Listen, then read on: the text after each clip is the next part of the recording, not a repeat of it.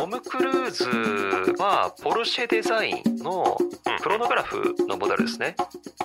かっこいい人がつけてるとなんかその人が身につけてるものもかっこよく見えてくる。やっぱそういうのあると思いますね。なかなか気づいてくれないのも腕時計あるあるですね。そうですね。優しい腕時計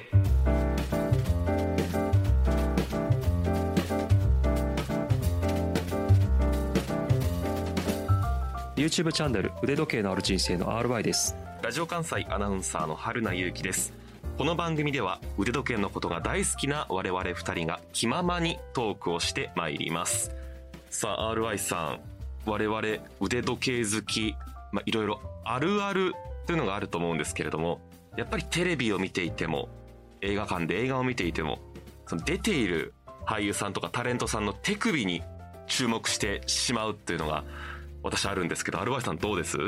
いやこれはもう本当に あるあるですよね、うん、僕もテレビとか映画見てても演者さんの腕元ばっかりあの注目してしまってこの前もあの「トップガンの」あのマーベリックを劇場で見たんですけど「トップガンマーベリック」主演トム・クルーズさんですけれども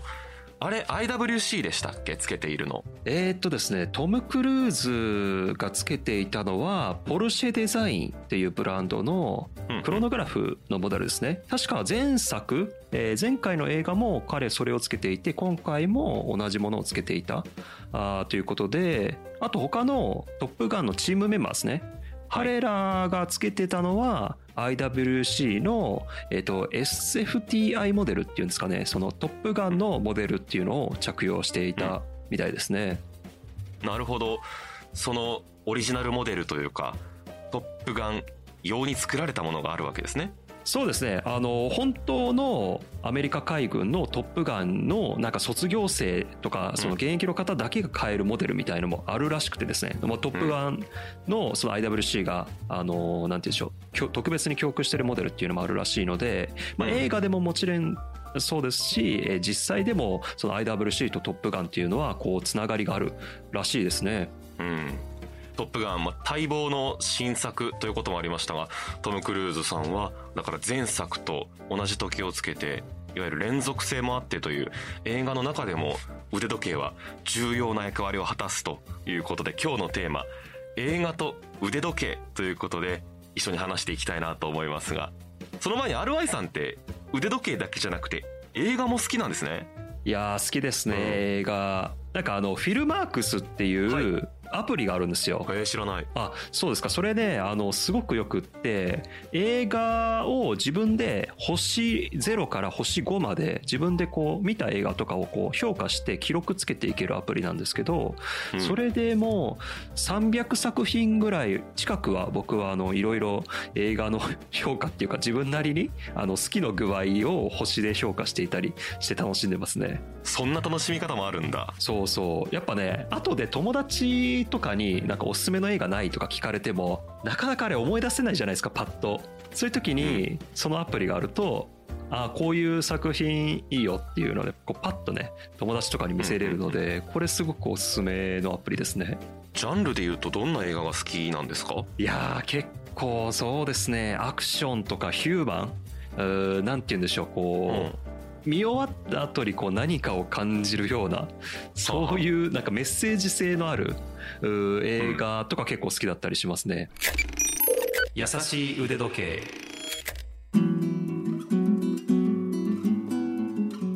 映画と腕時計というところで言いますと以前もこの番組で少しお話ししたんですが007の主人公ジェームズ・ボンドはロレックスのサブマリーナをつけている。これは有名な話ですよねいやこれは本当有名な話ですよね、うん、まあジェームズ・ボンドサブマリーナとかあとはオメガのシーマスターなんかもつけていたりとかして、うん、結構ね時代とか作品によってつけてるあの腕時計様々なんですよね。その辺も見てみるとなんかね面白いなと思いますし、あとそういった映画と腕時計で有名なのはあの栄光のルマンっていう昔の、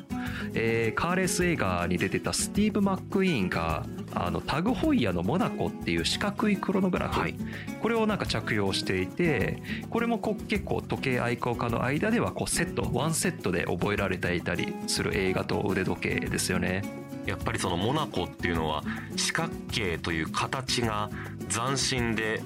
最初から大変な人気があったわけではなかったんだけど映画でその有名になって人気になってっていうこともあるんですね。いやそれいうパターンもあるでしょうね、うん。やっぱり。かっこいい人がつけてるとなんかその人が身につけてるものもかっこよく見えてくるじゃないですか。ね。例えばあの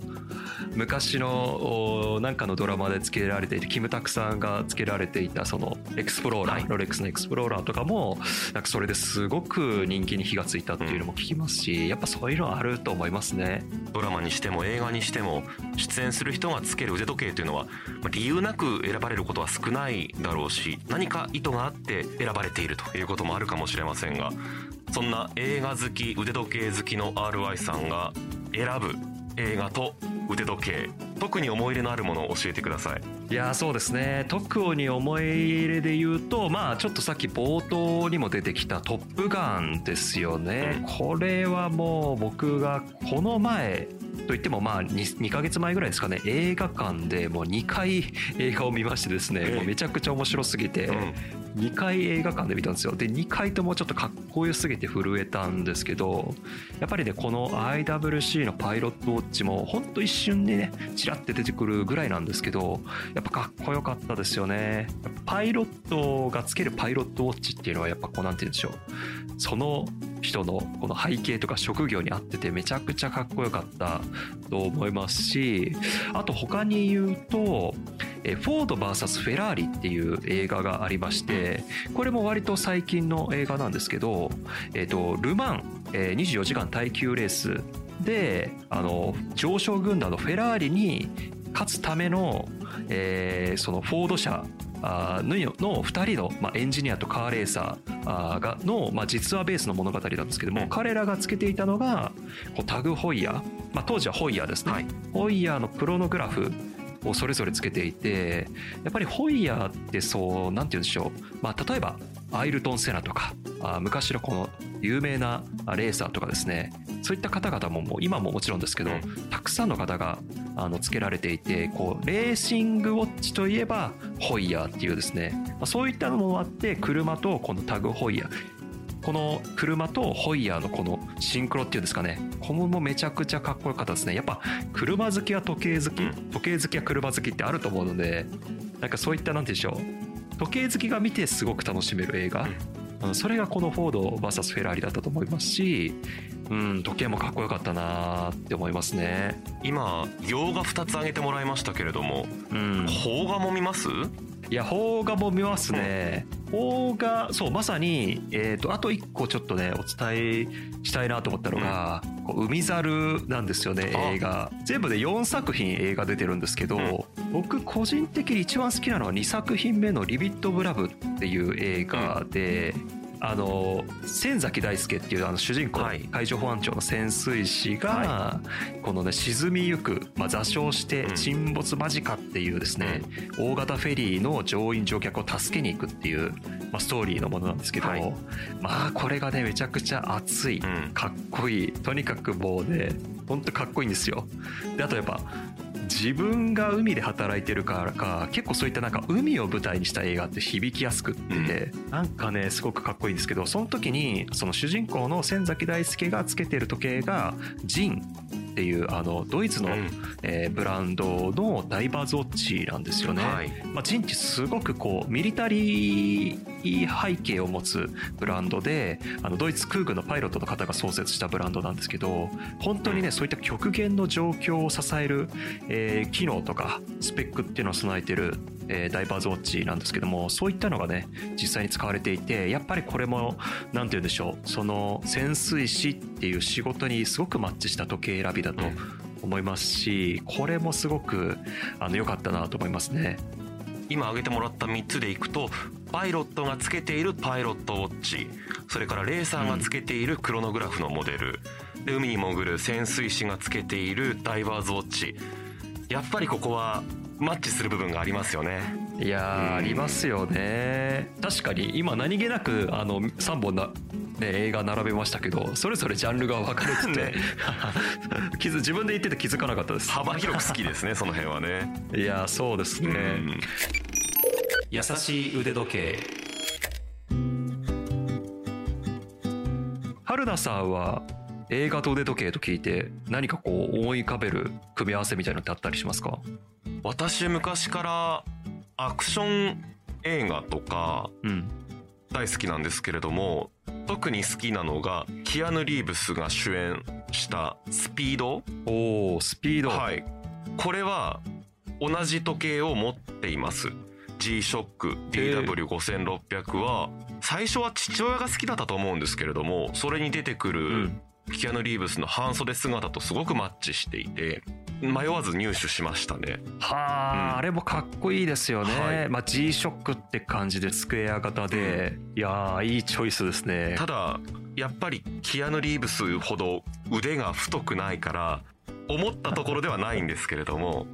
まあ満足して使ってますね。本当に壊れないし。えうん愛用してますしあと一つワイルドスピードも大好きですね。私車好きになったきっかけワイルドスピードなんですけどこれポール・ウォーカー演じるブライアンがつけているルミノックスのネイビーシールズ。ああ、はい。なるほど。これもクォーツモデル？クォーツモデルですね。買いました、うんうん。へえ、うん。この2つは映画を見ていいなと思ってでそんなに無理なく買える値段だったので入手してうんっていう経緯がありますね、はあ確かに今私が挙げてきた時計って結構全部機械式時計でどれもお値段が結構ね高いんですよね。確かにまあ、なので、うん、そういったなんて言うんでしょうクォーツで比較的安価で,、でなおかつ映画の世界観も楽しめるチョイスってすごくあいいですね。やっぱりアクション映画でねドレスウォッチとか超高級な時計をつけていてもミスマッチだしっていうところありますよね。うんうんうん。他にもまあトランスポーターとかねジェイソン・ステイサムがつけているパネライとかかっこいいなと思いますけれどもなかなか手が出ないっていうところがありますね。いやーあれもかっこいいですよね。やっぱ手出ないですね、うん。なんかあれですね春田さんが話してくださった3作品ともどれも全部車が絡んでるという、うん。やっぱり好きかもしれない。あ面白いですね。映画選びにもその人のなんか個性みたいなのが出て面白いですね。そうですね。何も考えずに頭を空っぽにして楽しめる映画が好きなのかもしれないなと。なるほど。やっぱり当時から腕元はしっかり注目をしてそれが印象に残っていて購入に至るってことも全然ありますので。へえあいいですね。うんなんか確かにねあの映画に登場するアイテムって欲しくなりますけど例えばその人がうん。つけてる服とか着ても自分にはなかなか似合いにくかったりとかあの車は高すぎて買えないし、はい。そういった意味じゃ腕時計ってちょうどいいですよね。あんま似合う似合わないってそんなにないですしはい。人ほどには。一番こう小物の中でも目につきやすいしで気づかれやすいとかね。ちょっと気づいてほしい部分もあるじゃないですか。あるけどつかなかなか気づいてくれないのも腕時計あるあるですね。そうですね優しい腕時計。